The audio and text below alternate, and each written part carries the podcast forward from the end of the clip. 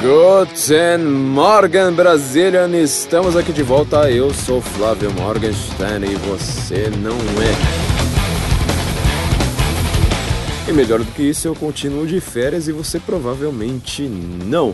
Mesmo de férias, o Guten Morgen prossegue. Nós cuidamos de você, cuidamos dos nossos patronos, cuidamos de todo mundo que nos apoia, nos incentiva, nos tolera, nos xinga simplesmente porque querem a nossa existência continuando. É a parte mais importante de tudo isso. Hoje, nosso assunto é o assunto mais bombástico do, das últimas décadas. Vamos falar sobre terrorismo. E de novo, eu estou com meu grande amigo, super especialista em tudo, Felipe Martins. Diga lá, Felipe. Fala, Flávio. Uh, como o pessoal pode ver, sempre que você sai de férias, o meu trabalho escravo aumenta. Então eles vão ter que me aguentar aqui, aguentar mais um podcast comigo, com a minha participação, mas eu acho que vai ser uma conversa bacana também. Eu sempre achei que o melhor, quando eu pensei em criar o senso em comum, eu fiquei pensando em diversas formas de como eu iria fazer. Será que eu iria fazer um site sozinho? Será que queria criar um portal? Será que todo mundo seria CLT? E depois de muito pensar, eu cheguei à conclusão de que a melhor forma de trabalho é o escravo o trabalho escravo é, eu faço vocês escreverem e pronto. Né? Não, esse sistema é, tá, tá, rendendo frutos por enquanto, para que mexer? Né? tá, tá, tá rendendo frutos excelentes. Felipe, hoje eu tenho uma única pergunta a te fazer. Se precisarem de mim enquanto você responde, eu tô lá fora tomando uma cerveja. Felipe, terrorismo. Como que a gente lida com esse negócio? Terrorismo. Tá aí uma bela de uma encrenca. eu acho que o maior desafio já há alguns anos e até agora está todo mundo dando murro em ponta de faca, não está acertando, não sabe o que fazer. Se você pegar desde as reações imediatas ao, aos atentados do 11 de setembro de 2001, tudo que foi feito até agora uh, esbarra sempre em algumas confusões conceituais e algumas confusões até de linguagem. Se você. Opa, você tá na minha área agora. É, então, é para você não, não ir tomar cerveja e ficar aqui comigo. uh, se você pegar os termos do debate, mesmo os termos da, de análise, os termos das discussões em torno, em torno da questão do terrorismo, você vai ver que é sempre uma ter terminologia muito pobre. Muito pobre porque ela se baseia em todo um quadro conceitual que vem desde o pós-Segunda Guerra Mundial, que é basicamente aquele mundo do, do pós-Segunda Guerra Mundial, mesmo do, do período entre guerras, em que os estados eram as principais forças do cenário internacional, os estados eram os principais atores do, do, do sistema internacional. Então você pensa tudo dentro dessa lógica do Estado. Esse erro uh, foi cometido, inclusive, em relação ao comunismo. Os, os americanos sempre tiveram essa visão de que o comunismo era algo inofensivo, que não deveria ser combatido em si. Porque era uma coisa só russa? É, o que deveria ser combatido era a União Soviética, era a Rússia, a China, mas não. não esse, é... esse é a doutrina Morgenthau, aquela doutrina que diz que todos os, os agentes são nações.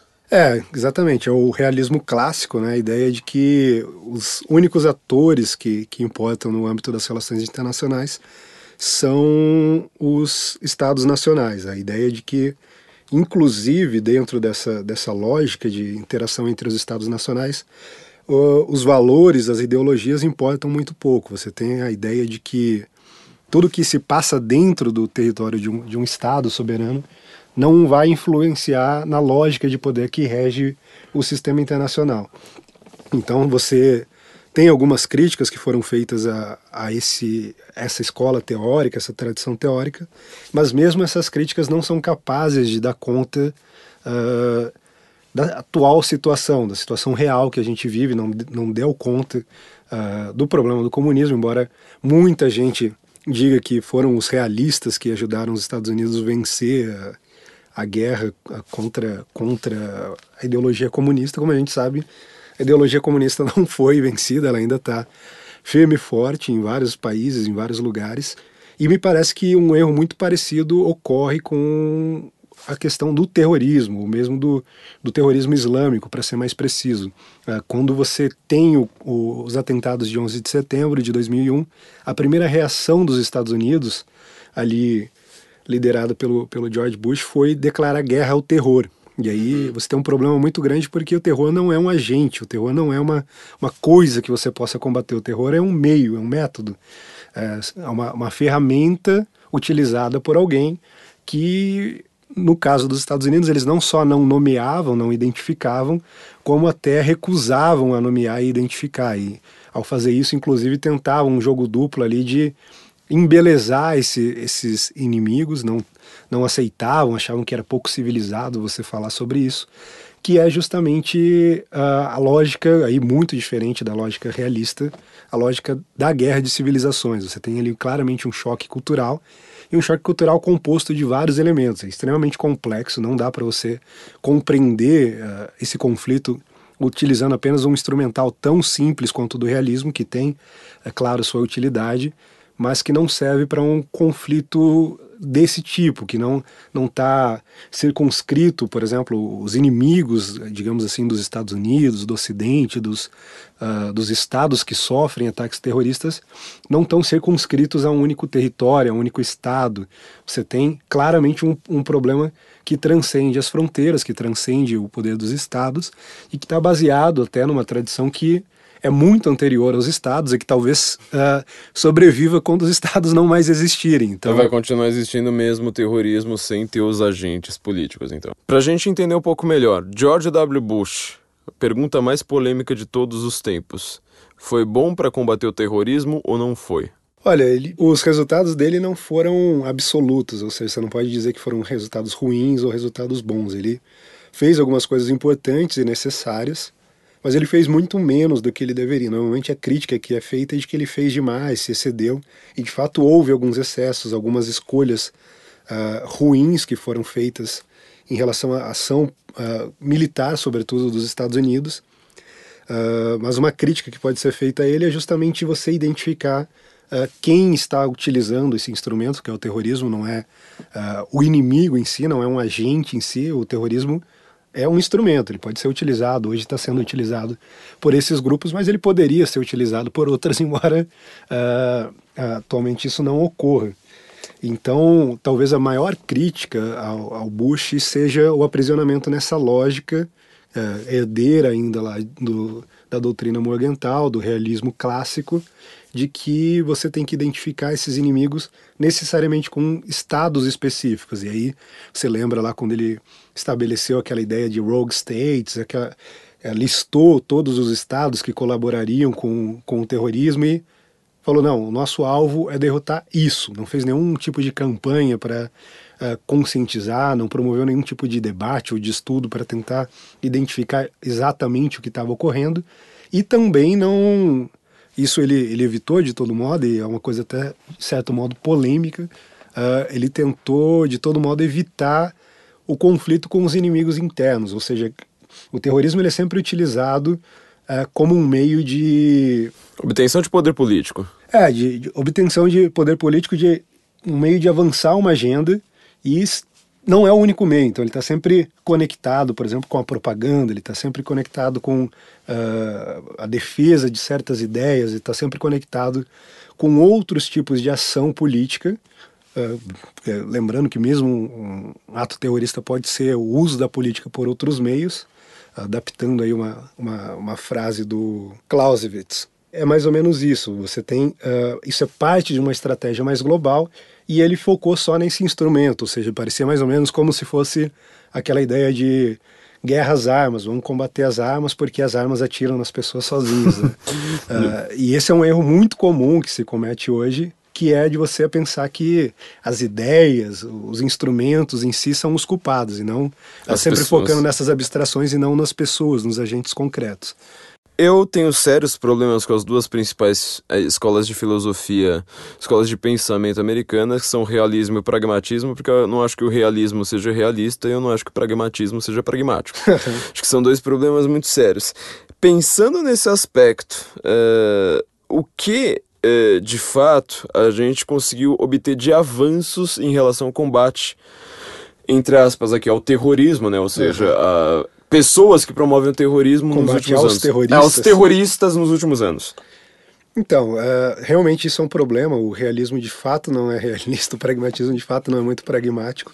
E o Bush ainda acrescentou um outro elemento, que foi a relação dele com os neoconservadores, que são, na verdade, apesar do nome neoconservadores, são uh, se você for colocar eles dentro de uma tradição teórica das relações internacionais, eles seriam mais próximos dos liberais, porque eles são idealistas, eles têm a ideia de que se você espalhar a democracia uh, de modo inorgânico, de modo uh, de fora. Quase revolucionário, né? É, de fora para dentro, sem nenhum lastro na sociedade, você consegue reverter esses problemas. Então, uh, tem esse outro problema ainda. E a gente pensar em termos de avanço, do que foi obtido, uh, bastante problemático. Na minha visão, ao, ao longo do, do governo Bush, voltando aí na primeira pergunta, qual uh, foi, uh, se ele foi efetivo, se ele conseguiu ou não, ele manteve o país seguro, digamos assim. Depois do primeiro ataque não, não, não ocorreu nenhum outro ataque. Uhum. Então, nesse sentido, ele foi bem sucedido. Ele foi bem sucedido nas operações que ele fez, principalmente num primeiro momento.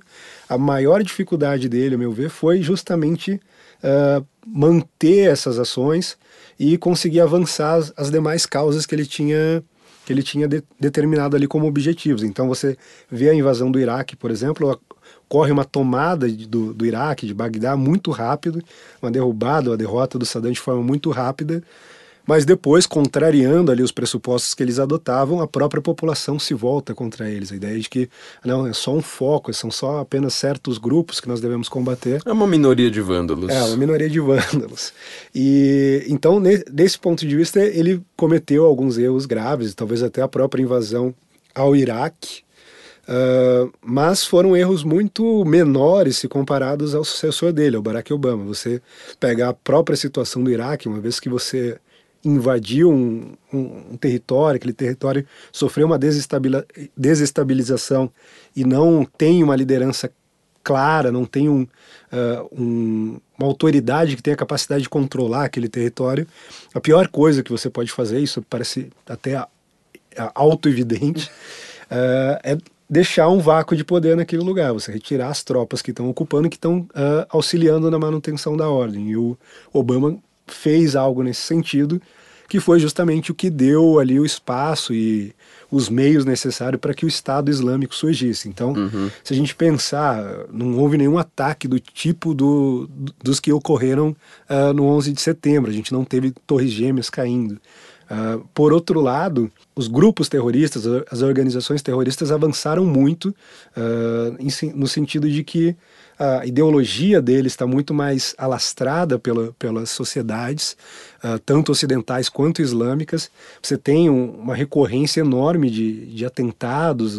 2016, 2015 a gente viu muito isso. 2017 parece que isso vai continuar um pouco, menos nos Estados Unidos, onde já algumas medidas estão sendo tomadas, mas na Europa... Onde você não folga tanto também. É. Na Europa, talvez isso continue pelo menos uh, esse ano, dependendo dos resultados das eleições. Então, só para a gente tentar amarrar aqui tudo que eu disse, foram vários comentários meio uh, paralelos, assim. Então, a, a ideia é: uh, o Bush ele fez algo que foi efetivo no sentido de proteger o território americano de novos ataques. Ele cometeu erros no, na hora de identificar o inimigo devido a esses erros, que depois foram aprofundados, sobretudo uh, pelo, pelo governo do Obama. Uh, o terrorismo não só não retrocedeu, os terroristas não só não retrocederam, como avançaram. Eles continuam um problema muito presente, crescendo cada vez mais.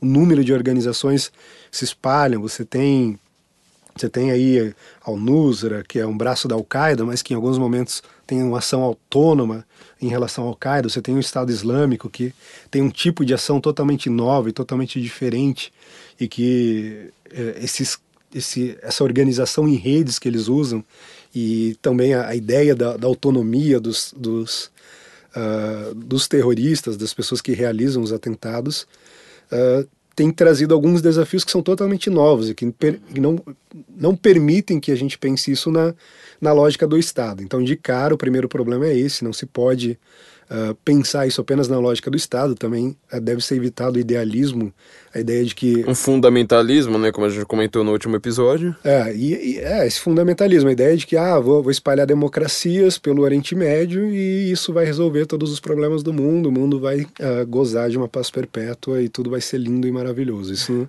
isso não existe. Só para, então, uh, resumir o que é que a, a sua pergunta. Muita gente, inclusive, tem vários livros a respeito do Estado Islâmico em português, inclusive dizendo que foi Bush que criou, ou seja, a guerra ao terror, terror criou o Estado Islâmico. Procede ou não procede? Não, é uma besteira, não faz, não faz nenhum sentido dizer isso, porque. E, e, esse é um erro muito recorrente, se a gente pensar de novo, mesmo na retórica que algumas pessoas, uh, como libertários, por exemplo, Ron Paul adota muito essa retórica, a ideia de que o terrorismo nada mais é do que uma reação a, a política americana. A política externa norte-americana. E essa ideia é bastante problemática porque ela tem na base delas, uh, na, na, nas bases dela, uma ideia que é um problema recorrente no pensamento americano, que é a ideia de que só os Estados Unidos têm agência. É, só eles são responsáveis por tudo que há de bom e também de ruim no mundo. De ruim no mundo. Então aquela ideia de que se eles estão sendo afligidos pelos russos, talvez seja uma forma de Deus estar castigando pelos erros que eles cometeram. E é uma coisa que está bastante presente no, no, no pensamento americano e que aparece aí também, a ideia de que é uma mera reação às ações uh, externas dos Estados Unidos. Isso é bastante problemático, sobretudo se você pensar na origem uh, de organizações como uh, a Irmandade Muçulmana. Se você pensar qual, qual foi a origem disso e qual foi a origem desses movimentos que estão na base mesmo do, das organizações terroristas, você vai encontrar um cara que quase não é mencionado nessas discussões, que se chama Said Qutb. Ele tem um livro uh, chamado Sob a Sombra do Corão, e ele é um caso muito interessante porque ele é um, é um muçulmano que ele sai uh, do seu país, vai até a Europa para estudar, e lá ele tem contato com, com as ideologias revolucionárias, ele tem contato com marxismo, com marxismo, inclusive. inclusive, com toda aquela tradição, tradição revolucionária francesa, tradição revolucionária marxista, e ele reinterpreta todo o Corão, toda a tradição islâmica à luz dessas ideias de uh, de conflito dentro da lógica marxista, ou seja, de exploração e, e de explorado. E ele, e ele constrói isso. Então você pega os elementos que já eram problemáticos de uma religião que não separa a esfera religiosa da esfera civil, uh, não tem essa ideia de diferentes esferas de, uh, de poder, diferentes esferas de organização da sociedade. A língua árabe nem tem palavras para isso, né? Então você imagina o teu conceito. Exatamente. E, e, ele introduz essas ideias problemáticas. Então, se você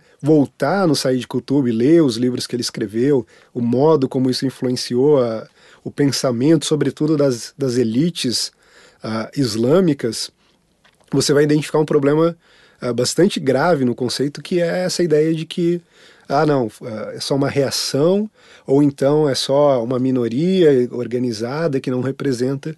É mais ou menos a mesma coisa que você dizer que uh, o iluminismo pós-revolução francesa não representava todos os franceses. É sempre aquele, tipo, não, mas você tem um, o, o, comunismo original, o islamismo original, o iluminismo original, sei lá, mas o que é original que ele é, é, o verdadeiro e ele nunca é aplicado, né? É, e... Por isso que eu falo que o realismo, ele nunca é realista. nunca é realista. O, o, que é real, você fala assim, é, mas esse negócio só funciona na abstração, na realidade não funciona. Inclusive quando você pega discussão entre os próprios intelectuais islâmicos, você pega os, os sufis ali, que, que são uma uma linha do, do islamismo que de algum modo já teve em conflito com, com, com as tradições principais, eles próprios identificam isso. Né? Inclusive, eu tenho algumas críticas a essa distinção que eles fazem hoje, porque parece que essa distinção já não existe mais. Mas eles sempre distinguem entre o islamismo tradicional e esse islamismo revolucionário, é, pós sair de Kutub. Então, uh, como eu disse, essa, essa distinção também é problemática, mas nem essa distinção chega a nós, nas nossas discussões. É, eu escrevi um texto a respeito disso sobre o 11 de setembro, né, no Senso Comum, exatamente no 11 de setembro, no aniversário, no último 11 de setembro. Esqueci o nome, mas tem 11 de setembro no, no, no título, que eu tô falando justamente sair de Kutub. É, ainda a respeito do Estado Islâmico, uh, pra gente entender melhor, uh, sair de Kutub tem muita coisa pra gente falar, né, sobre a questão do salafismo, o arabismo, etc. Mas Estado Islâmico, só pra, só pra gente é, já, já, já dar uma base assim com mais adrenalina aqui é, a respeito disso. Bush não criou, certo? Só que em compensação. É, você estava falando da confusão conceitual. O Estado Islâmico é entendido como um, um movimento terrorista, certo? Só que assim, ele não é só terrorista. Quando ele tá matando lá, fazendo aqueles vídeos de cortar a cabeça lá no, no YouTube, ele não tá praticando terrorismo. terrorismo é colocar no YouTube. O que ele tá fazendo ali é uma pena de morte específica que é completamente comum ao islamismo. Então ele funciona. Uh, tem várias dessas entidades, tipo Al-Qaeda, uh, Talibã, etc. Eles funcionam também assim como uh, terrorismo na hora que faz uma coisa para fora, e dentro eles funcionam como praticamente como Estado normal? É, é uma coisa comum do, do, do terrorismo? É, essa, essa é uma discussão interessante, porque uh, se você pegar toda, toda a simbologia utilizada pelo Estado Islâmico, você pode ver que eles nunca uh, quase nunca, pelo menos, uh, executa um daqueles prisioneiros sem que ele esteja vestido numa daquelas roupas que são prisioneiro, né? claramente identificadas com roupas de prisioneiro. Ou seja, ele está mostrando toda a simbologia, toda a linguagem que um Estado utilizaria. Uhum. Então não é simplesmente um ato de terror, mas é um ato de demonstração de poder. Soberania, quase, de falar assim, eu sou, eu existo. Sim, exatamente. Não, não dá para dizer que, que é de fato um Estado, porque o controle que ele tem naquele território, embora seja factual, ele é desafiado, e é desafiado de forma realista, inclusive, com riscos de que esse controle venha a ser perdido. E ele virou um arquipélago, né? Ele, é, ele... um território cada vez menor e, e fragmentado. fragmentado. E, ao mesmo tempo, você não pode uh, também se per perder a ideia de que, porque não é um Estado, você não, não, não deve combatê-lo, ou seja, não deve focar num combate centrado a ele, que daí a gente voltaria àquele erro que a gente estava comentando anteriormente. Então, para a gente entender, o Estado, Estado Islâmico uh, não é um Estado no sentido clássico do termo, inclusive porque não tem um reconhecimento entre as partes, que seria mais uma definição jurídica, mas ao mesmo tempo ele tem sim um domínio sobre uh, um território, ele tem uh, poder de polícia naquele território, ele tem uh, meios de, de executar as leis que, que seguem. E se você for ver a lógica que eles usam para exercer esse domínio, é uma lógica muito própria ao islam, islamismo ao longo da história, que é a, a lógica da força, da imposição, do poder. Ah, como não há uma distinção aí entre as, as esferas, uh, fica bastante claro que essa, essa lógica uh, é válida como qualquer outra. Porque ou seja, na hora de você ver o islamismo real original, você vê que eles não tem muita diferença do Estado Islâmico. Sim, e aí é uma, uma outra, talvez uma posição um pouco polêmica, não, não é... É, mas a gente está aqui para isso. Não é, não é uma posição só minha, e, e aqui eu vou dever muito ao, ao Olavo também, que é um profundo estudioso, poucas pessoas sabem disso, mas ele fala árabe, inclusive, ele recebeu um prêmio da uh, da Arábia Saudita por ter escrito a melhor biografia escrita por um estrangeiro sobre o profeta Maomé. Então é uma pessoa que ele entende uma coisinha. Alguma coisinha, né? Talvez ele saiba, né? Alguma coisa a respeito ele disso. Ele está profundamente familiarizado também com, com todos esses movimentos intelectuais, sufis, uh, de islamistas tradicionais, inclusive os grupos que uh, começaram a formar as bases da islamização do Ocidente. Uh, então ele sabe do que ele está falando. E ele sempre diz que a preocupação, o foco no terror uh, é um grande problema porque a, a, estratégia de ocupação é muito mais problemática do que isso. O, o terrorismo é simplesmente um instrumento. Ele faz sempre uhum. aquela analogia uh, com o que ocorria aqui no Brasil ao longo do, uh, do, do, desenrolar ali do regime militar. Então você tinha aqueles grupos armados, aqueles grupos que uh, partiam para a ação armada e que defendiam até uma ideia de, de, revolução armada, e o Estado brasileiro optou por combater esses grupos, uhum. uh, escolhendo, inclusive, se você pegar lá uh, a doutrina da panela de pressão do Golbery, uh, a ideia de que não, vamos deixar a universidade na mão da esquerda, porque senão. Uh... Não vamos combater o islamismo, vamos só combater o, is... o terrorismo islâmico, Exatamente. o extremismo, a mesma coisa, né? Exatamente. E, e o que, que aconteceu? O Olavo mostra isso de modo muito claro, que enquanto os militares estavam ocupados combatendo esses grupos organizados, que eram grupos terroristas, aqui, que atuavam aqui dentro do Brasil, a, a esquerda crescia na esfera cultural de modo acachapante. Acachapante. Você tinha ali eles eles estavam adotando todos os ensinamentos tanto da de Gramsci, principalmente no Brasil foi foi Gramsci, mas também a escola de Frankfurt. Você pode pensar no Lukács, uma série de uh, teóricos do marxismo que tinham essa ideia de que a cultura era o principal veículo uh, da, da revolução. E o Olavo chama atenção para o fato de que com o Islã isso ocorre do mesmo modo. Então você tem uh, esses movimentos de imigração, você tem todos esses movimentos, digamos, pacíficos que atuam na cultura, uh, e aí entraria o papel dessas taricas, dessas organizações esotéricas islâmicas, que nunca entram na discussão e que têm uma atuação pacífica, mas que... É, Na mídia nem sabe o que é isso, né? É, não, não sabe o que é uma tarica. e que tem, tem talvez um papel ainda mais uh, importante do que do que o do terrorismo ou das organizações terroristas. Ou seja, para você equalizar tudo isso, para você. Eh, você perguntou, a primeira pergunta foi uh, como. Uh, derrotar o terrorismo. É só uma pergunta, não tenho, fiz nenhuma outra pergunta. Ou como combater os terroristas. E, e para combater os terroristas, você tem que entender que os terroristas fazem parte de um movimento muito maior. O terrorismo não existe em si. Os caras não têm um fetiche, ah, vamos aterrorizar as pessoas porque é divertido. Mesmo que eles são suicidas, né? tipo, eles querem. É... Aquilo ali é um me meio e fala, continua pro resto que tá vivo. Aquilo lá é um instrumento e que está articulado junto com uma série de outras ações, ações de propaganda, como a gente falou, ações na esfera da cultura. Eu não li o livro do, do Hollyback, mas eu sei que tem um, um, certo diálogo que ele cita o René Guénon. O, o... É, não é só o diálogo, é quase um capítulo inteiro, né? O reitor da universidade. Sim. Né? É, eu vou deixar ele pra gente comentar no final, como dica cultural, mas obviamente a gente tem que comentar isso já, já agora, né? Mesmo que o Guénon já era tariqueiro, né? Essa coisa toda aí, e a proposta dele no final da vida foi islamizar o Ocidente. No último podcast aqui, que a gente gravou já faz um tempo, né? Algumas horas atrás, enquanto eu estou de férias de novo, né? Estou esquiando, não estou preocupado com, com, com isso, estou muito feliz de férias. Quem quiser perguntar, eu estou muito bem, muito obrigado. É, no, no último podcast você comentou sobre um vídeo que apareceu na. Foi na Alemanha, se eu não me engano, acho uhum. que o cara até fala em alemão. De um muçulmano falando assim: ah, nós vamos ter eu tenho quatro esposas, você tipo, vai ter duas filhas com a, com a sua mulher, eu vou ter quatro na primeira, cinco na segunda, seis na terceira, e minhas netas vão casar com seus, etc, vão fazer a dominação cultural. Né? Não sei se você está acostumado com o conceito de égera. Égira, na verdade, eu vou ver se eu ainda consigo terminar de escrever esse, esse texto antes de sair de férias. Não sei o que, que o meu ouvinte vai, vai, vai achar. Não sei se você vai achar esse texto ou não. Eu estou de férias e estou esquiando. É, qual que é o evento que marca o começo do calendário cristão, né? Que a gente considera? Nascimento de Jesus Cristo, certo? Sim. Qual que é o evento que marca o, o começo do calendário islâmico? É o nascimento de Maomé? Não. Não. É uma migração. É uma migração. Então a gente já começa a perceber alguma coisa ali Sim.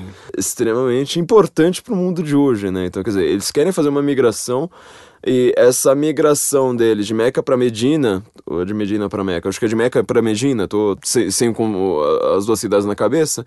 Ele fa faz justamente isso. Ele fala assim: não consegui conquistar ela militarmente, na guerra, no campo de batalha, eu tomo um couro. Até hoje, islâmico toma um couro onde quer que se meta em guerra, né? Eles sempre foram péssimos combatentes.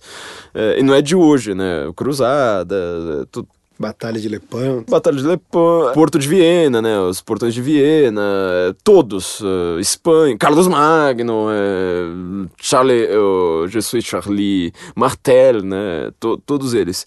É, então eles falam assim: não, não consigo ganhar pela batalha, então vou fazer o seguinte: eu faço um pacto, 10 anos de paz, religião da paz. Uhum entupo de muçulmano lá e como, tipo, o, o, o, mecanismo deles é falar assim, olha, já que a gente precisa ter mais filho, então, tipo, em vez de casar com uma mulher, casa com quatro de uma vez, já, pô, na, na hora que tiver, uma tiver parindo, você já tá metendo ali o, o outro filho na outra, né? É, então, esse conceito ele é bastante interessante, como você tá falando do, do Olavo, ele sempre falou dessa alquimia da islamização, né? Ele tem um, um artigo maravilhoso a respeito de alquimia da islamização, que é do René Guénon, né? Tipo, tem uma um mecanismo ali que ele fala, tipo, como a gente vai islamizar o Ocidente. O terrorismo, então, ele tá islamizando o Ocidente, ele tá conseguindo ou não tá?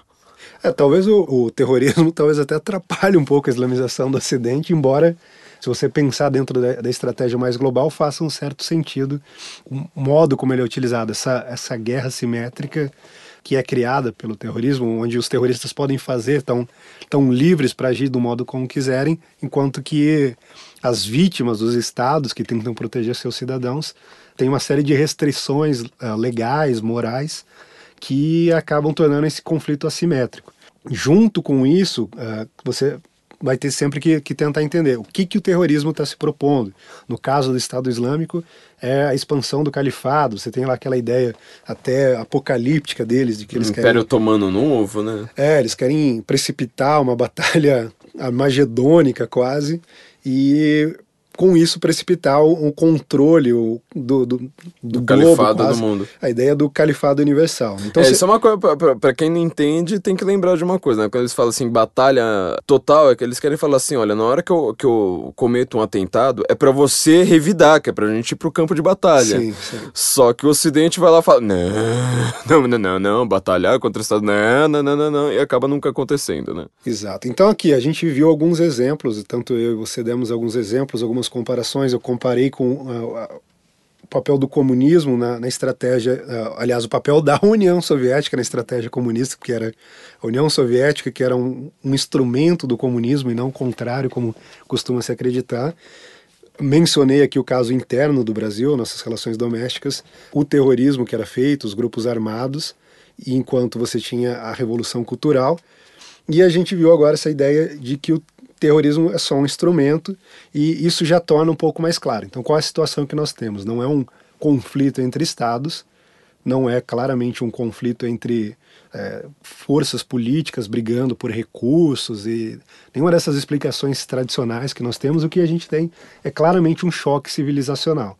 Então, para que a gente possa derrotar uh, o islamismo e a estratégia mais geral na qual ele está inserido, evidentemente, a primeira coisa que a gente tem que fazer é fortalecer a nossa própria civilização. A civilização ocidental está em declínio já há bastante tempo, uh, um declínio constante, com alguns momentos uh, de, uh, de folga ali para respirar, mas a, a, a civilização ocidental está claramente em declínio. A gente tem ali o declínio do, dos nossos valores, o declínio das nossas tradições, o declínio dos nossos costumes.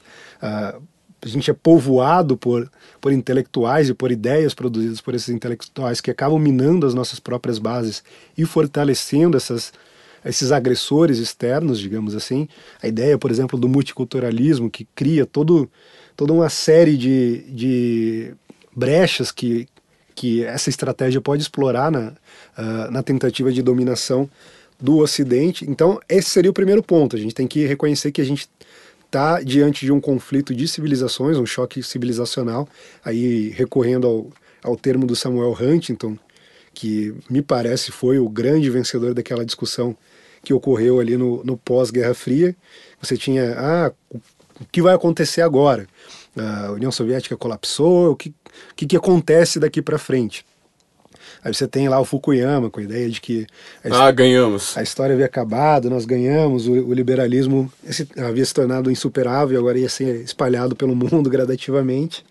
Que ele revisa a tese, tese cinco anos depois, depois ele revisa a revisão dela, dela dois anos depois, depois ele revisa a revisão me, seis meses depois. E... e... continua revisando até hoje. Putz, e, e, o Samuel Huntington, ele, ele dá ali, evidentemente, não um cenário uh, muito preciso, mas é o mais próximo do que o, aquele cenário que emergiu uh, no mundo pós 11 de setembro, que é o do choque civilizacional. Ele não fala apenas de um choque civilizacional entre o Ocidente e o Islã, mas fala sobre uma série uh, de conflitos uh, levados justamente por esses valores e por essas bases civilizacionais que costumam ser deixadas de fora da, da, das análises que são feitas, das ações, dos objetivos que são delimitados. Por exemplo, se, se o Bush tivesse reagido em termos é, nos termos da, das teses da, do choque civilizacional, ele teria entendido que você teria que fortalecer as bases dos Estados Unidos, as bases do Ocidente, você teria que fortalecer.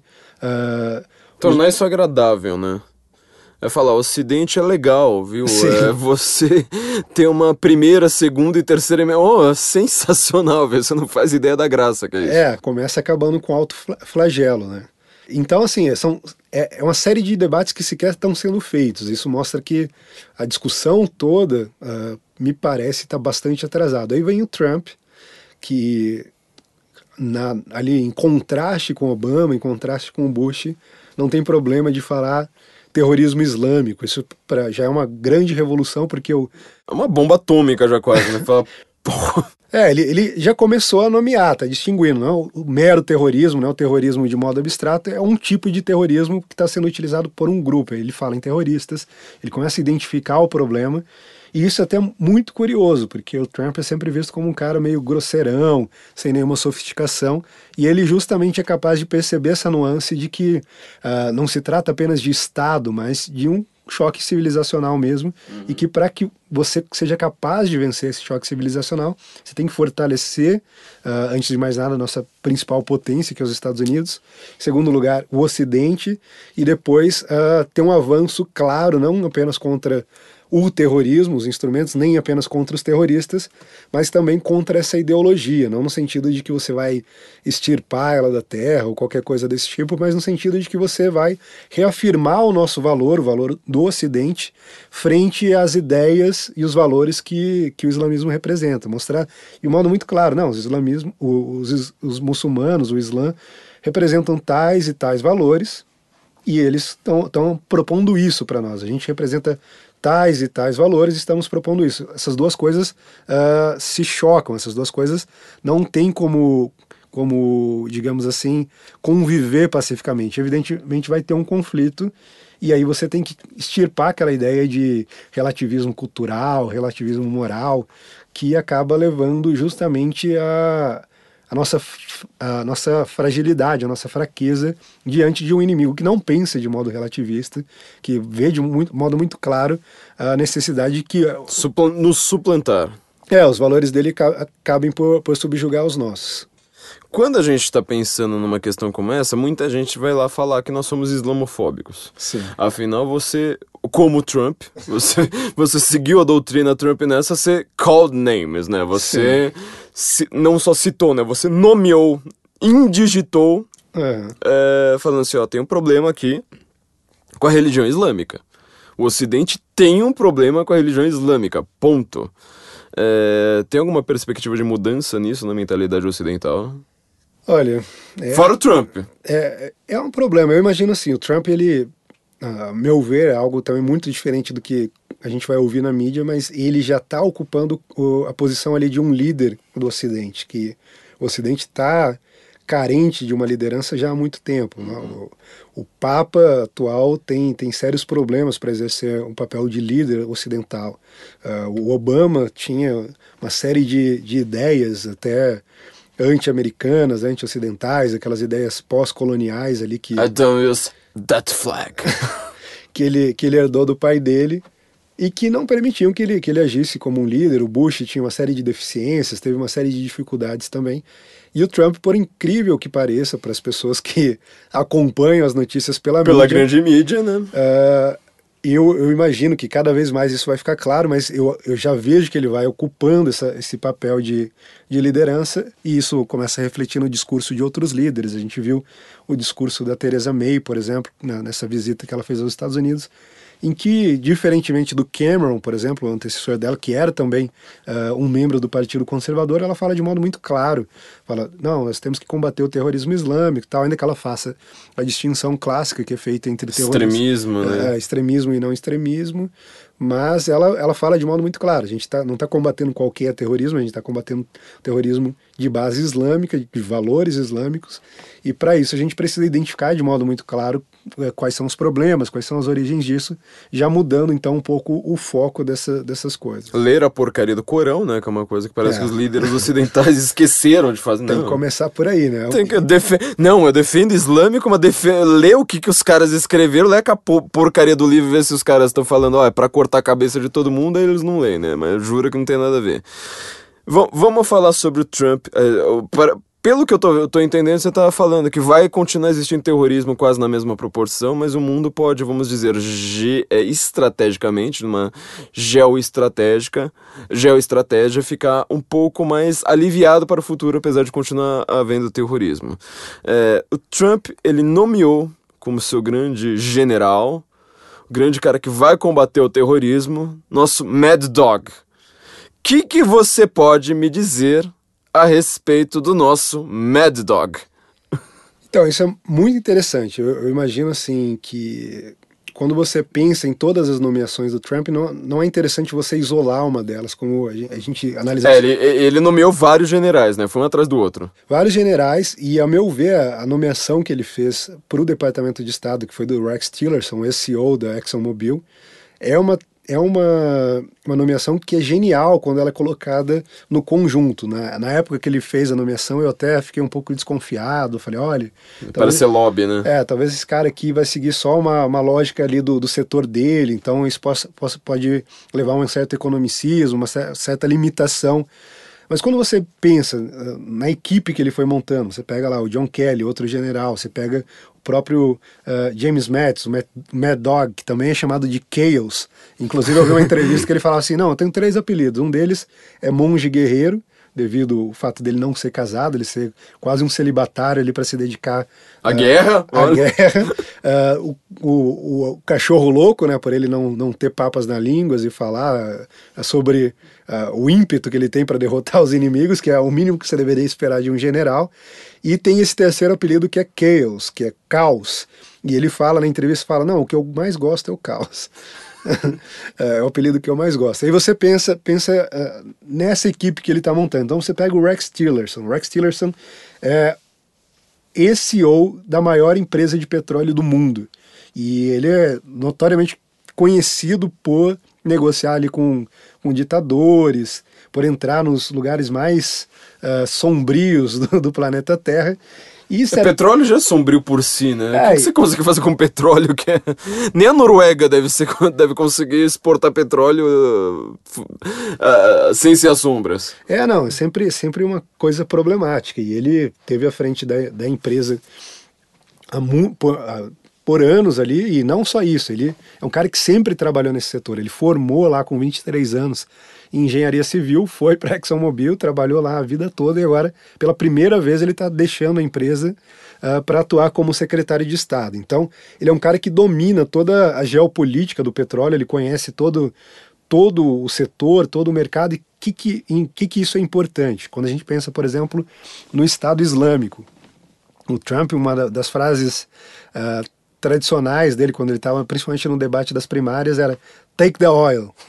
e ele sempre fala, não, a gente devia ter pegado o petróleo do Iraque, a gente teve aquela guerra uh, super cara e depois deixou o petróleo lá e tudo mais.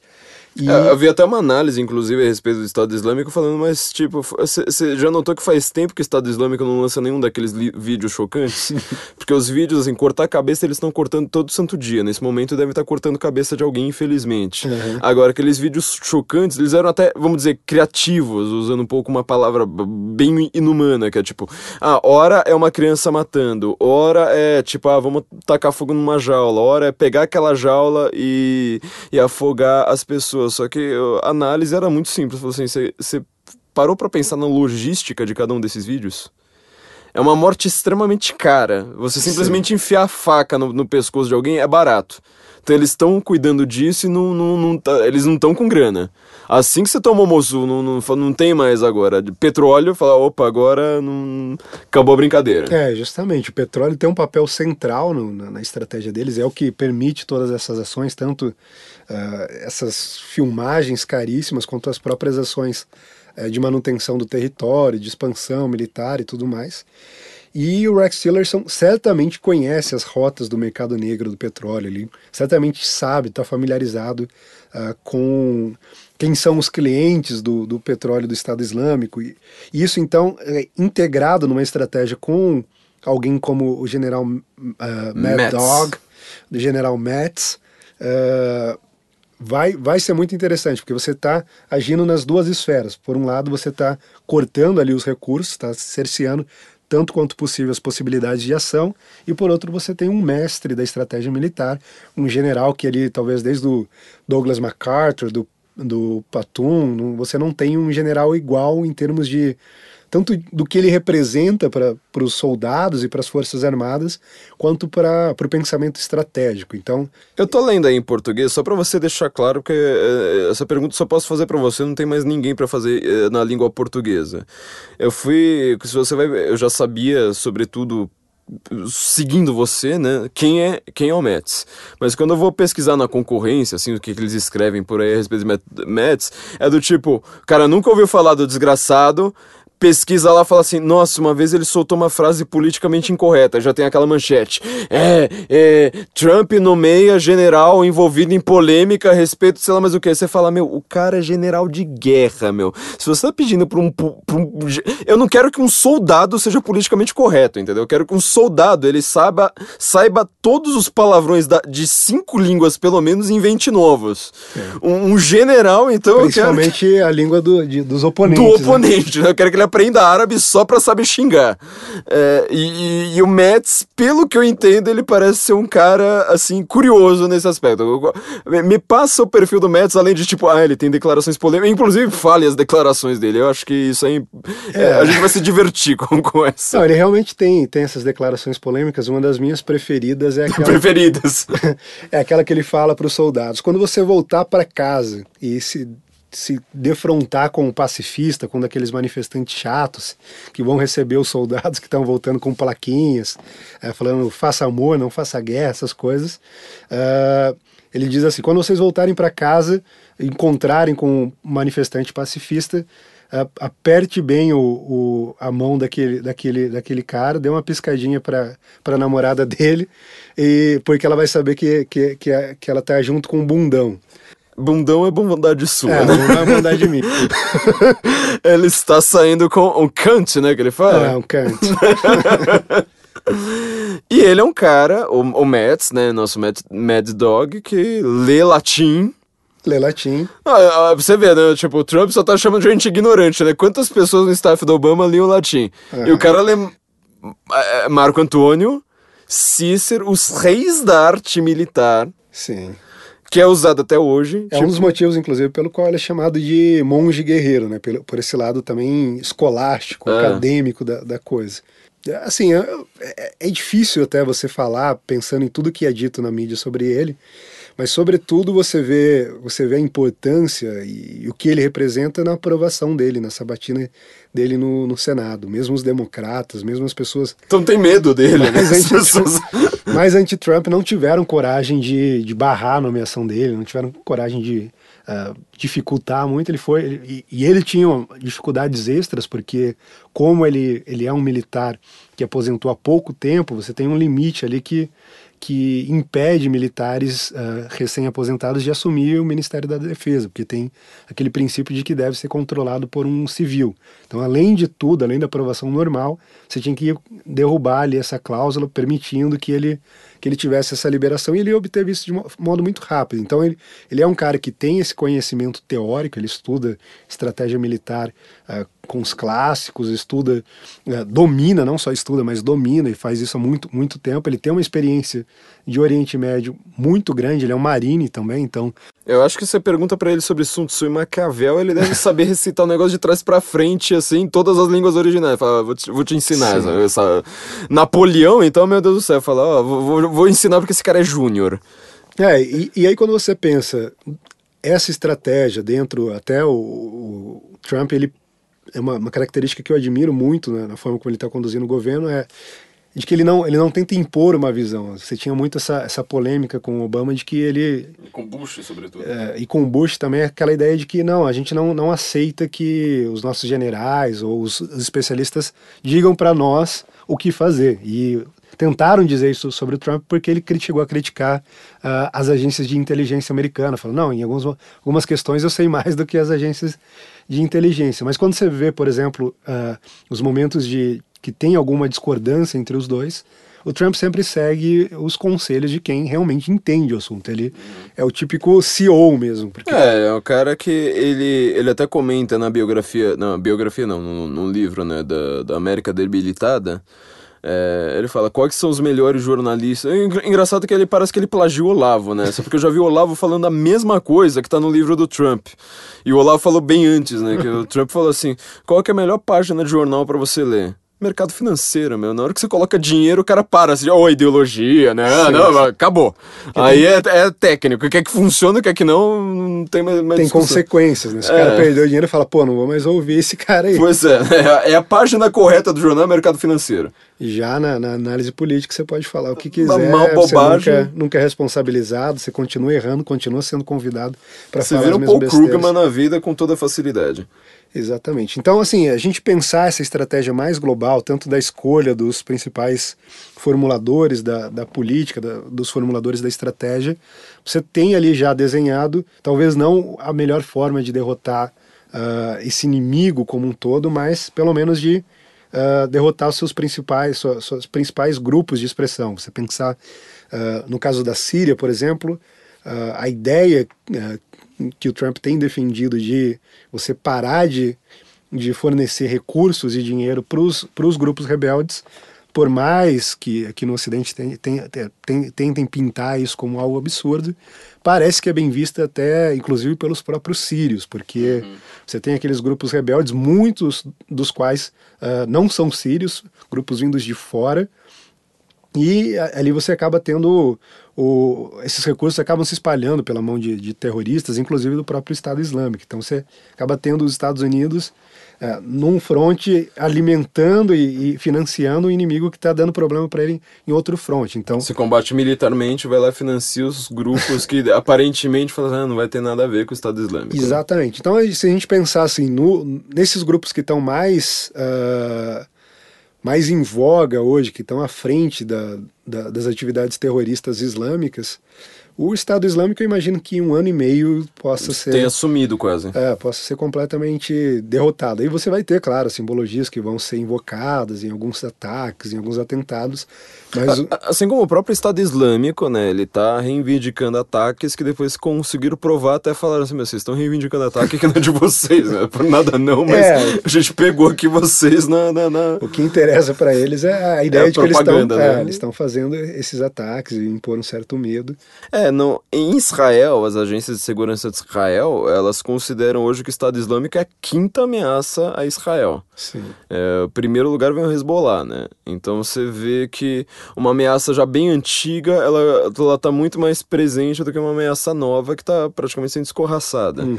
Eu te dei até de presente né, o livro do, do Netanyahu, né, o, o Fighting Terrorism, é, como é que fica Israel nessa, nessa, nessa questão do terrorismo mundial? É, Israel, Israel tem, tem uma posição estratégica importante ali, mas uh, eu ainda não consegui entender de modo muito claro como os Estados Unidos vão equalizar com, com Israel uh, as situações em que talvez o interesse nacional americano não seja exatamente o mesmo, de, o mesmo de Israel. Mas o que me parece é que com, com esse novo diálogo, com, com essa aproximação que está havendo entre os dois governos, isso vai poder ser alinhado até é, com, com uma troca de informações ali pelos serviços de inteligência maior, um, um certo intercâmbio de informações, de estratégia, porque você tem a, as, as confianças renovadas, o que não, não havia claramente no, durante o governo o governo Obama. Então, Israel tem um, tem um papel muito importante nisso, porque é, ele tem uma expertise que talvez nenhum outro Estado tem, porque é a, de, a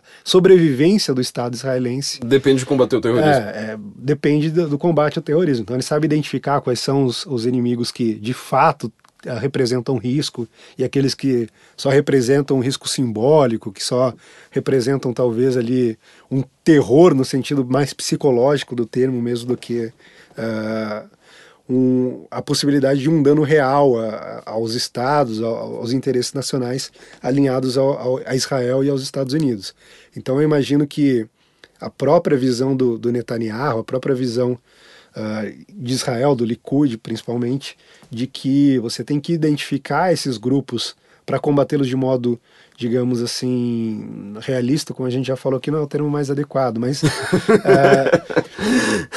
com, com, base, com, com base na realidade concreta, ou seja, você não pode se levar pela ideia, por exemplo, que, que foi ali uma das principais motivadoras da, da Primavera Árabe, de que você vai lá sair derrubando Ditador. ditadores e isso por si só vai resolver os problemas. Isso claramente não é o caso. Israel consegue fazer é, esse, esse cálculo da balança de poder de forma muito clara. Não, é melhor a gente ter o, o Gaddafi ali na Líbia do que a gente abrir aquilo ali para vários senhores de guerra, para vários grupos terroristas e não ter um controle e aquilo ali virar um. Ah, como você falou da Irmandade Muçulmana, né? no Egito, que você teve por muito tempo o Mubarak sendo observado de perto pela América. É, é, é, é uma, uma, coisa que a gente já discutiu bastante quando a gente fala de diplomacia, eu, eu, eu e você, né? Mas uhum. aqui, aqui, no podcast a gente já falou várias vezes também. A, a visão do brasileiro sobre diplomacia do tipo. Os Estados Unidos financiaram a ditadura militar. Logo, eles são ditadores. Você fala, mas peraí, filho. É, você queria que eles armassem um golpe, que eles fizessem, viessem aí pra cá, derrubassem tudo com a guerra, com, com os SEALs. Se era isso que você queria, tudo bem. Aí você pode reclamar, falar assim, olha, eles, eles, apoiaram uma ditadura ao invés de dar um golpe aqui, derrubar e colocar a, a democracia na porrada. Mas senão você tem que ver quem que você vai apoiar? O, o, o, ditador ou o super ditador? Ah, eu apoio o ditador. Então uhum. foi isso que, que, foi a política americana com o Mubarak, etc. Você tirou o Mubarak do Egito, você colocou a Irmandade Muçulmana que saiu matando em seis meses o que o Mubarak matou em 30, 40, sei lá Aí quanto. foi SOS Forças Armadas. SOS FFA. e, e aconteceu, né? Derrubaram a Irmandade Muçulmana e tudo mais. Nunca é demais lembrar disso. No Oriente Médio, uh, vai ter algum novo jogo de forças? Porque você está falando assim, uh, uh, o Trump e o Mets, eles não estão afim mais de seguir aquela política da Hillary e do Obama de falar, Hillary como secretário de Estado, óbvio, uhum. da Hillary de falar assim, olha, vamos apoiar grupos entre aspas, né, grupos rebeldes, você nunca consegue definir isso também com, com toda clareza. É, quem é que você está apoiando com armas e dinheiro é, para derrubar um ditador, por exemplo, como Assad? Vai ter um novo manejamento de forças e qual que vai ser o resultado disso para o terrorismo? Então, é, uh, se você pensar uh, na estratégia deles, não está muito claramente não está desenhada de forma muito clara ainda, mas você pode identificar algumas, uh, algumas tendências no próprio na, nas entrevistas, nos estudos, nos escritos do James Mattis. Ele tem, por exemplo, a ideia muito interessante de que em vez de espalhar democracias pelo, pelo, pelo Oriente Médio, pelo norte da África, o que você tem que fazer é identificar o tipo de regime que funciona melhor naque, naquela, naquela situação e que uh, represente uma diminuição dos riscos, ou seja, ele identifica, por exemplo, uh, o tipo de monarquia que existe no Marrocos, na Jordânia, como um regime que tem mais eficácia para uh, governar esses, esses, esses países para conter ali os riscos de, uh, de terrorismo, de, de outras ações desse tipo. Então eu imagino que talvez ele, ele, eles tomem alguma medida nesse sentido de uh, reforçar esses aliados, talvez, porque, querendo ou não, são aliados, e junto com isso, aí já é mais uma esperança do que algo que aparece de forma clara, eles adotarem uma estratégia de contenção, e aí uma contenção uhum. uh, que vai não vai ser do tipo que foi feito com a União Soviética, mas algo mais abrangente. Uh, é, a contenção não é pela força também, né? Uma contenção, vamos dizer, é, toma lá da cá. Exatamente, uma contenção não só pe pelo, pelo, pelas vias militares. militares. mas você pensando toda, toda a gama de questões que estão envolvidas nisso. Você pensando a questão das fronteiras, a questão dos imigrantes, a questão dos refugiados, a questão uh, do próprio choque civilizacional, então a questão cultural, uh, uma série de ações que possam fazer uma contenção da expansão islâmica, da dominação islâmica, e aí voltando à ideia de que o terrorismo, embora seja o mais barulhento, como eram mais barulhentas uh, as, as ações armadas aqui no nosso, no nosso período militar, uh, mas o maior problema é justamente essa, essa expansão cultural. Então eu, eu imagino que isso pode ocorrer, ocorrer, embora tenha dito que seja mais uma, uma esperança, essa contenção mais geral do, do Islã uh, dentro dessa lógica de um, de um choque civilizacional. Então, uh, o que eu espero ali é que eles entendam essa lógica e aí é interessante porque você vai ter um equilíbrio. O Metz, apesar dos pesares, ele tem uma visão mais uh, alinhada com aquela visão tradicional dos republicanos uh, de como lidar com o Oriente Médio. Então ele fala ali também de você identificar alguns aliados, fala principalmente dos curdos, por exemplo, em certos conflitos. Isso realmente tem... Vai gerar um problema sério com a Turquia, pelo visto. É, gera um problema sério com a Turquia que já está se aproximando uh, da Rússia e aí também a, a, política do Trump em relação à Rússia ainda não está muito clara, embora uh, esteja claro que vai mudar. Acho então, que não tá clara nem pro Putin, que é a pessoa mais bem informada do mundo, né? Então... É, é eu imagino que nem para ele, nem para KGB, que agora é FSB. KGB nos ouve, então ela logo vai estar tá bem informada também. É. Israel agora tem que falar do outro lado do muro, Palestina. O que, que, vai, o que, que vai rolar aí? Olha, Palestina, uh, eu não sei, é muito difícil você falar sobre isso em, nos termos do debate atual, porque são termos muito uh, regidos pela normatividade, pelo ser, pelo, pelos parâmetros estabelecidos ali pelas regras, pelas leis no âmbito da ONU. Pelo ideal de dois estados. Pelo né? ideal de dois estados. E eu, sinceramente, não acredito na solução de dois estados. Nem eu. Uh, e, e me parece que há um movimento cada vez mais intenso e mais claro dentro de Israel uh, para que essa compreensão seja generalizada por todos os políticos. Você pega, por exemplo, uh, o que está ocorrendo lá agora, você tem o, o Netanyahu com, anunciando a expansão dos assentamentos. O Trump até chegou a falar, oh, vai com calma aí.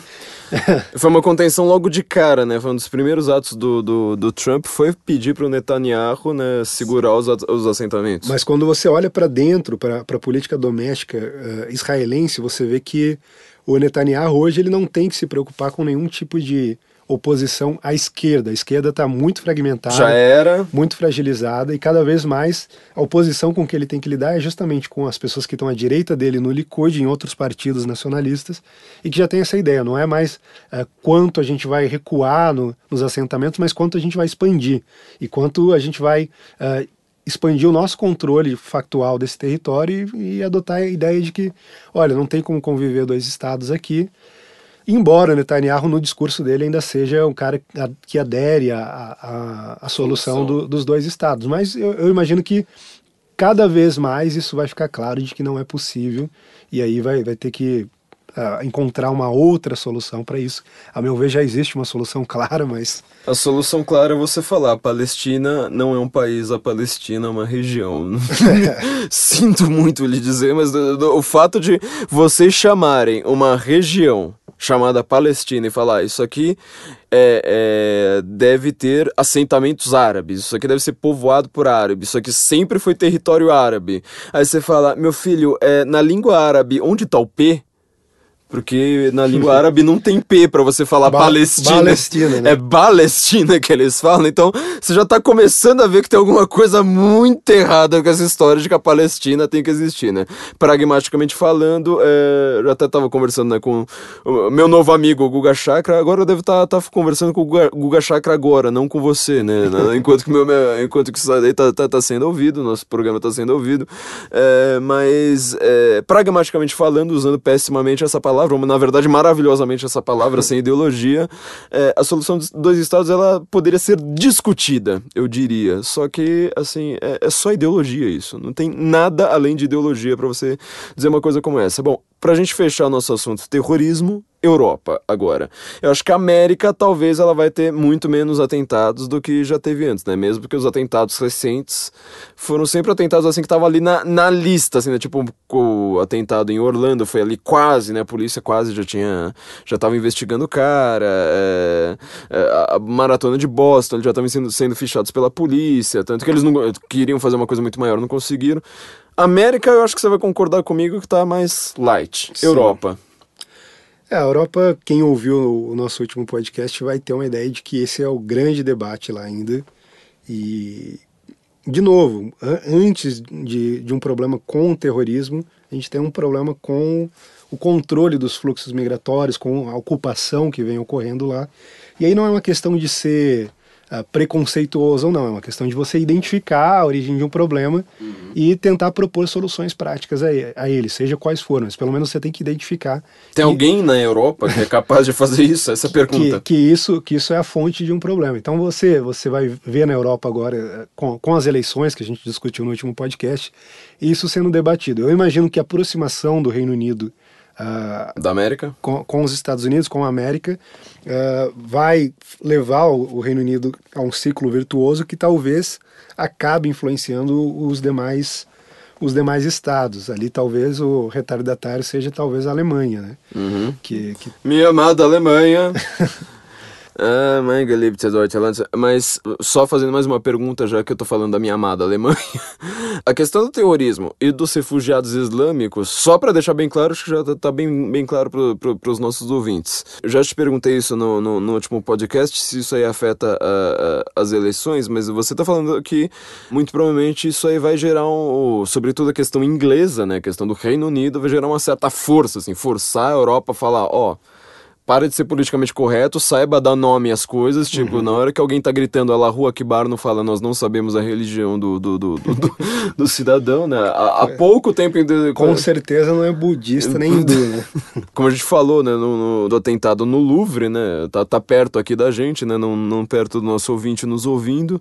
É, aquela manchete maravilhosa no G1, né? Tipo, ah, soldado atira no Louvre, suspeito é baleado. Você fala, meu Deus do céu, mas tipo, tá, tá perigo esses soldados, né? Franceses não tem mensagem, Allahu é, Akbar. Pensa que é o novo Jean Charles, né? É, então. Você tá vendo alguma liderança, alguma capacidade da Europa de falar: olha, gente, vamos chamar um, um muçulmano de muçulmano? Olha, isso ocorre apenas no leste europeu. Você tem lá a Polônia, a Hungria, é, é, ali, basicamente. Mesmo uhum. a, a, a, forma como os poloneses, por exemplo, têm lidado com, com esses fluxos migratórios, desafiando, inclusive...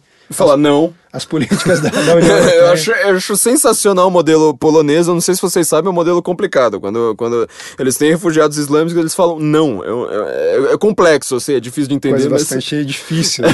eles falam não, não se vira. E, mas eu imagino que sim, assim, talvez a, a, Theresa May possa despontar ali como uma liderança nesse sentido, talvez dependendo do resultado da, da eleição francesa, a, a, Marine Le Pen, o Geert Wilders na, na Holanda talvez tenha como você falou, né, ele pode fazer também um lobby de fora mesmo sem ganhar muito grande, né? Você falou no último podcast. Exatamente. E, e, ele parece ter essa ideia muito clara porque ele não se restringe ao público interno da, da Holanda. Ele sempre uhum. publica ali no Twitter, no Facebook, textos em inglês para alcançar um público maior. Eu acho que imaginando justamente esse debate generalizado que ocorre hoje na sociedade.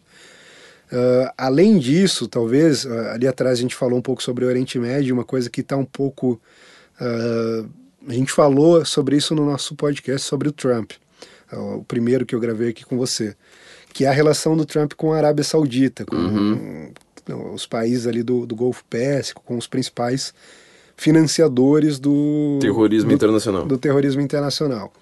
Isso ainda também não está muito claro, mas eu ainda acredito que existe uma estratégia uh, que ele está traçando, que ele já vem dando sinais de que essa estratégia vai ser adotada, de tentar marginalizar tanto quanto possível esses países, sobretudo ali com a, com a aproximação da, da Rússia, uh, com a construção das pipelines lá que ele vai, uh, uhum. que ele autorizou agora, né, na verdade sinalizou um ato de, de boa vontade, de boas intenções em relação à construção daqueles dois ah, daquelas duas tubulações para explorar o petróleo junto com o Canadá. Então, assim, levando a uma certa autonomia, uma certa independência energética em relação a esses países e aumentando, assim, a, a capacidade de ação. É, essa pergunta que eu sempre quis fazer para todo mundo, né? Se a Arábia Saudita ela é esse demônio na Terra, que a gente já falou bastante mal aqui, por que, que as pessoas não, não buscam realmente. Esquece, é, esquece o ambientalismo, busca outra fonte de energia simplesmente para falar: eu quero ferrar muçulmano. eu quero ferrar Meca, eu quero ferrar Medina. Ponto. Outras é... fontes alternativas de energia só para isso. E eu acho que vai ter que vai ter que ser identificada alguma estratégia global, porque no caso da, da Europa, por exemplo, o problema migratório começa no norte da África, sobretudo, ali no, uhum. no, no, Oriente Médio também, mas principalmente a Líbia, que hoje é o principal portão de, de ingresso dos, dos imigrantes ilegais. Está a duas horas de barco no máximo, né, é, da Itália. E, e, o tempo todo, né? Você tem uma travessia constante de milhares e milhares de, de imigrantes, e no meio desses imigrantes você pode esperar uh, terroristas infiltrados, outros uhum. tipos de criminosos. É, lembrando que 20% da população síria, não Líbia, né, mas Síria, por exemplo, só para dar um exemplo, 20% da população síria apoia o Estado Islâmico. É, acho que, se eu não me engano, o pessoal que apoia a Sharia chega a 80%, então... É, e, aí é sempre voltando a, ao princípio do que a gente falou aqui. A gente vai ter que reconhecer que existe um, um combate, um choque civilizacional que existe um conflito claro e que não se trata de destruir uma outra cultura, mas de não deixar que essa cultura destrua a nossa. Então, uhum. uma questão muito simples. Do mesmo, uh, do mesmo jeito que faz sentido você Uh, falar na preservação do Islã, falar na preservação, uh, ainda que virtualmente, porque essa não deveria ser a nossa preocupação, mas a preocupação dos, dos próprios muçulmanos. Uh, eu a, não estou muito preocupado. Mas... A gente A gente também tem, tem o direito de falar isso. A gente falou no nosso podcast também, quando se fala na preservação da, das culturas, uh, dos povos indígenas, dos esquimós, é muito bonito. Mas quando você fala, por exemplo, na preservação da, da cultura ocidental, da do Louvre, da civilização ocidental, não, você é um fascista, você é nativista, que é, que é um termo que hum, se usa muito nos Estados Unidos. Agora. E isso é um problema, porque não é a ideia de que todas as culturas são iguais, como eles querem defender, é algo até pior do que isso, que é a ideia de que a nossa cultura é inferior a todas as outras e tem que ser flagelada por todas as outras, e que se você ousar, de algum modo, levantar sua voz para defender a nossa cultura, você já se tornou ali um, um monstro digno de ser eliminado da face da Terra. Um... E mal sabem eles que Adolf Hitler tinha o mesmo discurso, tipo, destrua toda a cultura ocidental, eles acham que ele é super conservador porque ele fala de Império Romano, ele fala, não, destrua toda a cultura ocidental, vamos criar uma nova, um novo império daqui para frente, né? Felipe, é... Bom, caro ouvinte, se você quiser entender por que é para preservar a cultura ocidental, pense: a cultura ocidental são golfinhos. Se você, se você pensar nela como golfinhos e, e, árvores a serem abraçadas, aí você vai entender, tipo, preserve esta desgraça. É, Felipe, outra dica cultural agora, agora vai virar nossa tradição aqui, toda vez que você aparecer por aqui, eu sei que você apareceu aqui algumas horas, né? Meu ouvinte está ouvindo algumas semanas, mas é, algumas horas atrás você ainda, você ainda estava aqui. Quero uma nova dica cultural aí, pode ser sobre o tema do, do, do dia, ou pode ser sobre o que, que você tiver aí, do que der na telha. Uh, a minha dica é o livro Against the Modern World, Traditionalism and the Secret Intellectual History of the 20th Century, uh, do Mark Sidgwick. É um cara ali que ele se propõe a estudar uh, a escola tradicionalista do René Guénon e do, do Chuon, do Fritjof Chuon. Uhum. E é um livro muito interessante porque dentro dessas coisas que a gente estava mencionando, coisas que são deixadas de fora do debate, ele traça ali, ainda que de modo não tão preciso, quem conhece o assunto de modo mais, uh, mais a fundo, como é o caso do Olavo, por exemplo, que teve um contato com isso, e depois vai ser uma outra dica minha, o curso do Olavo sobre a história do, esoterismo, a influência do esoterismo na nossa história e, e na política hoje também. Mas o Marx Sedgwick ele faz ali, ele rastreia as origens uh, da influência do René Guénon, principalmente, mas também do Fritjof Schuon, e ele mostra, por exemplo, como esses, esses, esses uh, pensadores islâmicos ligados a, a, ao Islã uh, influenciaram grandes movimentos uh, políticos ocidentais. Nas bases do fascismo você tem a influência clara do Júlio Evola. Ah, sim. E o Júlio Evola, embora não seja islâmico, não, não, seja muçulmano, ele foi muito influenciado pela escola tradicionalista do René Guénon que é uma certa visão sobre o, a, As o, religiões, o declínio do, do, do, do Ocidente e, e, ali o, o, o Guénon tem uma, um receituário, digamos assim, para resolver esse problema, que consiste basicamente em substituir o cristianismo obsoleto pelo, pelo Islã, que ele diria. Que é uma religião forte, que né? É uma né? religião Guerreira. forte. O, o Júlio Zevola, evidentemente, não concorda com Guénon, Guénon nesse receituário, mas concorda no diagnóstico. Foi influenciado, e a ideia do Júlio Zevola era que você tinha que se livrar do, do cristianismo, porque seria muito frágil, uma ideia até meio nietzschiana, e voltar uh, a, a cultura a cultura pagã que foi uhum. que foi superada ali pelo cristianismo. Então, uh, esse, uh, o Sedgwick mostra nesse livro toda a influência que essa escola teve e essa escola continua sendo muito importante porque uh, eu mencionei o René Guénon, Fritjof Schuon, um outro nome muito central e muito importante é um poeta inglês chamado Martin Links, que inclusive uhum. tem influenciado, eh, tem influenciado, não, influenciou o príncipe Charles e que influenciou, dentre outras pessoas, uh, o Dugin, que é. Uhum. Que é o... E o próprio Júlio Zevola, né? Ele também, uh, uma das principais influências do Dugin é o Júlio Zevola. É, o próprio Júlio Zevola. O Dugin pega toda essa galera dessa escola tradicionalista e vai influenciar na visão dele, quando ele forma ali a, a quarta teoria política e tal. E, e, então, assim, de algum modo, mesmo uh, extrapolando o tema que foi aqui o terrorismo islâmico, você tem influência muito clara desse, desse movimento. E aí dentro desse movimento você tem toda aquela ideia das taricas, das organizações esotéricas, esotéricas muçulmanas. E é importantíssimo compreender isso. E junto com esse livro, então, cabe a gente recomendar aqui uh, o curso do, do professor Olavo de Carvalho, o Esoterismo na História e nos Dias de Hoje, que uh, eu não sei se vai estar tá aberto ainda quando o pessoal quando o pessoal estiver ouvindo, ouvindo e eu estiver esquiando. Mas de qualquer modo, vale a pena eles procurarem isso e procurarem também o que o Olavo tem escrito sobre isso, porque o Olavo, além de ser um estudioso uh, desse assunto, ele teve um período em que ele em que ele se aproximou muito disso e eu acredito que ele vai falar bastante sobre isso no curso, porque ele conheceu a coisa toda de dentro, de perto. Então, ele é uma testemunha ocular, inclusive, do, da força e da capacidade de infiltração que, que esse movimento tem essa escola tradicionalista e uma escola intelectual, mas que também tem uma ação política muito clara. É, na revista Verbum, é uma revista católica que é, tem artigos de bem tradicionalista, é claro. Tradicionalista católica, né? Quando a gente fala também é tradicionalista, não, não é tipo, ah, eles estão falando Renegué, não, pelo amor de Deus. É uma, uma revista bem tradicional católica, né? Acho que, se, se eu não me engano, é ligada à vídeo editorial. No primeiro, no primeiro número dela saiu um artigo sobre o Olavo, no segundo número saiu a continuação, que está explicando justamente essa questão. Tipo, enquanto você está discutindo ah, Estado versus mercado, ah, esquerda versus direita, o que manda no mundo são questões que não tem nada a ver com isso. E ele está explicando justamente essa questão do René Guénon com, com Fritjof Schuon. É, de uma maneira maravilhosa, que você vai entender, nossa, agora finalmente eu entendi o que é que manda no mundo. É, são artigos densos, não são aqueles artigos comuns dele de jornal, são artigos filosóficos, uma filosofia bem pesada ali. Você tem que ler o artigo bem devagarzinho, mas é, é, é fantástico e é, é, de uma clareza é, absoluta. É, Felipe, de novo, muito obrigado, viu? É, você está cuidando do site enquanto eu estou esquiando. É... Vamos ver se eu tô mesmo, né?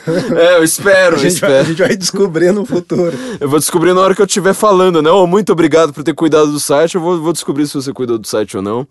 É... Muito obrigado pelo seu tempo aqui. Você está cuidando do, do, do Guten Morgen também enquanto eu tô fora. É assim, não, não dá para descrever você sozinho falando aqui uma hora e pouco, é mais do que você consegue aprender é, é, em, sei lá, 10 anos lendo, lendo a mídia, inclusive a mídia, mídia estrangeira, né? É, é, essas questões do, do, do, não só do terrorismo, mas a questão do que, tá, do que subjaz, né, por, por detrás do terrorismo, acho que ficaram muito claras para, o nosso ouvinte. É, peço aqui ao nosso ouvinte, quem ainda não conhece, assine nosso Patreon, assine nosso Apoia, se você que não pode pagar por é, cartão internacional em dólar, você vai ter acesso à nossa mini revista com conteúdo exclusivo, é, com as nossas previsões para 2017, nosso artigo falando sobre o Brasil também, o que está acontecendo com o Brasil, como é que vai ficar o Brasil daqui para frente a partir do governo Temer, e obviamente a respeito da mídia, que é um dos nossos assuntos preferidos, porque é quando a gente se diverte, né? A gente tem dever e também tem prazer. Então, a gente fala muito da mídia pelo prazer, né? Muito, muito pelo dever. Nosso dever é quando a gente vai falar coisas muito mais complicadas. Espero que tenha ficado muito claro para todo mundo. Uh, agradeço a todos, agradeço de novo a você por cuidar do site, agradeço aos nossos ouvintes pela tolerância. É, eu, infelizmente, agora tô, tô, saindo de férias. Eu tô voltando, sabe? Agora que tá terminando o Guten Morgen, agora tô saindo de férias, né? É, no momento ainda nem tirei, mas enfim, na hora que vocês estiverem ouvindo isso, eu já tô, vou estar tá voltando de férias. É, espero que vocês tenham gostado, minha gente. Não se esqueçam de entrar no site aqui da nossa produtora, Panela Produtora, pané.lá. É, melhor endereço do mundo, sem ponto com sem nada. É, tem vários CDs, vários projetos artísticos, culturais. Vocês estão vendo a qualidade desse podcast, né? Justamente pelo que esses caras fazem, esses caras que to me toleram, esses caras que me aguentam aqui gravando, inclusive num sábado de noite, né? É, todo, mundo tá, tá tá na balada, eu tô fazendo o trabalho escravo aqui geral com todo 11 mundo. 11 e 18 da noite. 11 e 18 da noite de um sábado, dia 4 de fevereiro, eu tô fazendo aqui todo mundo. Olha só que coisa maravilhosa, né? Gente, muito obrigado. Considerações finais, Felipe? Eu quero agradecer também, agradecer inclusive por estar acabando suas férias. Você vai retomar à frente do site, vai diminuir um pouco o meu trabalho escravo, mas uh, brincadeiras à parte, é sempre um prazer estar conversando com você, conversando com, com os ouvintes do, do Guten Morgen. Slavery gets shit done. É tudo que eu tenho a dizer. Bom, é isso. Um abração. Muito obrigado, então, gente. Nos ouvimos na semana que vem. Guten Morgen, Brasília. What would you do? You were asked to give up your dreams for freedom, what would you do if asked to make the ultimate sacrifice?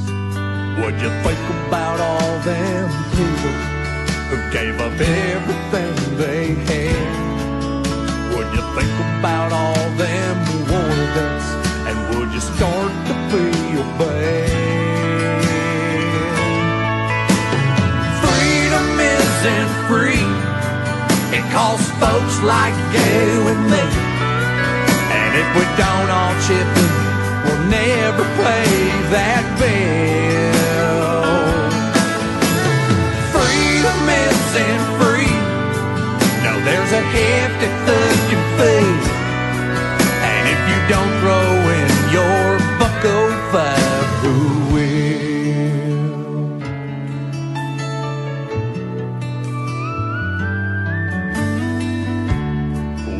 you do if someone told you to fight for freedom?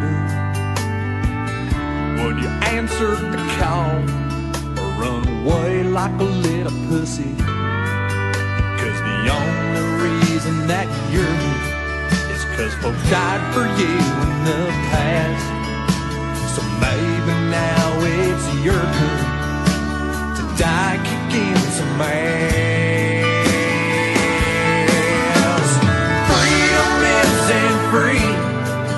Costs folks like you and me.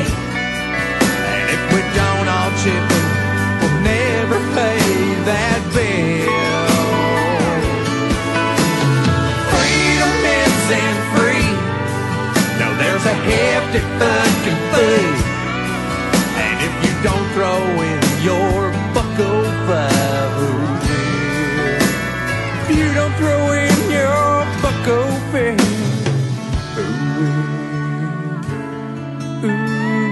buckle. Freedom costs a buckle fair.